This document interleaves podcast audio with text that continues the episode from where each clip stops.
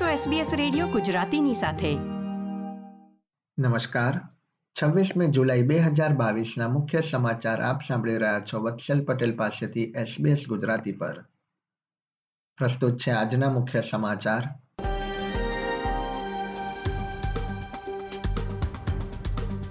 વિવિધ વિઝા શ્રેણી અંતર્ગત વિઝાની પ્રક્રિયામાં ઝડપ લાવવાનું ઇમિગ્રેશન મંત્રીનું નિવેદન. પર્થમાં ઘરમાં લાગેલી આગમાં ત્રણ બાળકોના મૃત્યુ બદલ માતા સામે આરોપ.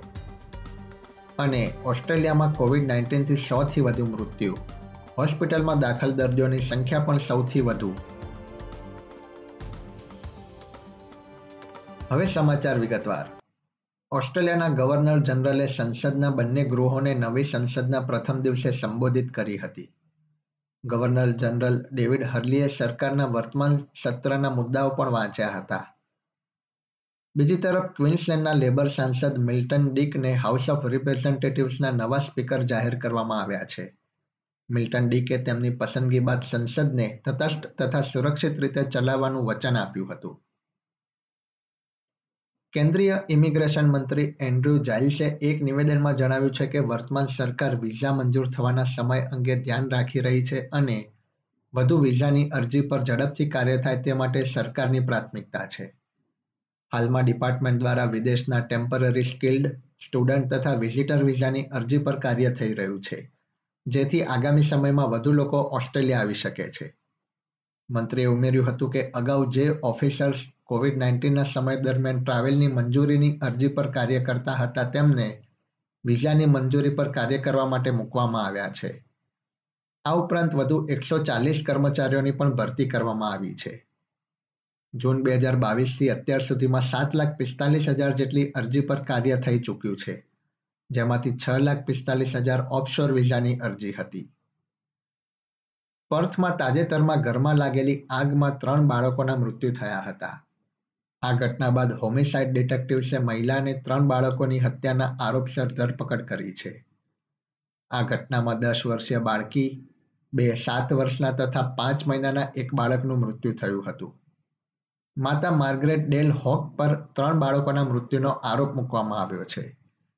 તેની જામીન અરજી કોર્ટે નકારી કાઢી હતી અને પર્થ મેજિસ્ટ્રેટ કોર્ટમાં તેને હાજર કરવામાં આવશે. વેસ્ટર્ન સિડનીના રેસિડેન્શિયલ એજ કેરમાં કોવિડ નાઇન્ટીનની તપાસ કરતી સમિતિની નોંધ પ્રમાણે, ત્યાં કાર્યરત નર્સ દ્વારા કોવિડ નાઇન્ટીન આઇસોલેશનના નિયમોનું યોગ્ય રીતે પાલન કરવામાં બેદરકારી દાખવવામાં આવી હતી. મેરી વેન પુટે કોરોનરની તપાસમાં આ પુરાવા આપ્યા હતા. જેમાં તેમના પિતા બેરી જેહાનને સમગ્ર એજ કેર લોકડાઉનમાં હોવા છતાં પણ હાઉસના જાહેર વિસ્તારોમાં ફરવાની પરવાનગી આપવામાં આવી હતી.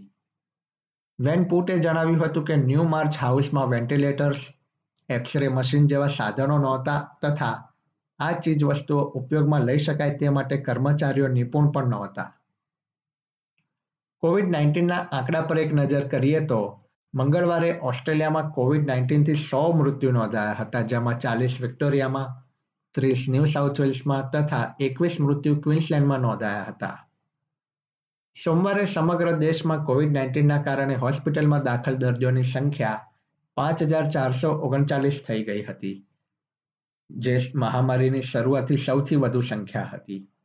જોકે મંગળવારે આ સંખ્યા વધીને પાંચ હજાર પાંચસો ઇકોતેર સુધી પહોંચી ગઈ હતી. ન્યૂ સાઉથ વેલ્સમાં મંગળવારે ચૌદ હજાર સડસઠ કોવિડ નાઇન્ટીન ચેપ નોંધાયા હતા. તો બીજી તરફ વિક્ટોરિયામાં બાર હજાર ત્રણસો ઓગણચાલીસ કેસનું નિદાન થયું હતું. ક્વિન્સલેન્ડમાં આઠ હજાર છસો બાર તથા વેસ્ટર્ન ઓસ્ટ્રેલિયામાં ચાર હજાર ચારસો નવ ચેપ નોંધાયા હતા. એસબીએસ ગુજરાતી પર આ હતા મંગળવાર, છવ્વીસમી જુલાઈ બપોરે ચાર વાગ્યા સુધીના મુખ્ય સમાચાર. આ પ્રકારની વધુ માહિતી મેળવવા માંગો છો? અમને સાંભળી શકશો Apple podcast Google podcast Spotify કે જ્યાં પણ તમે તમારા પોડકાસ્ટ મેળવતા હોવ.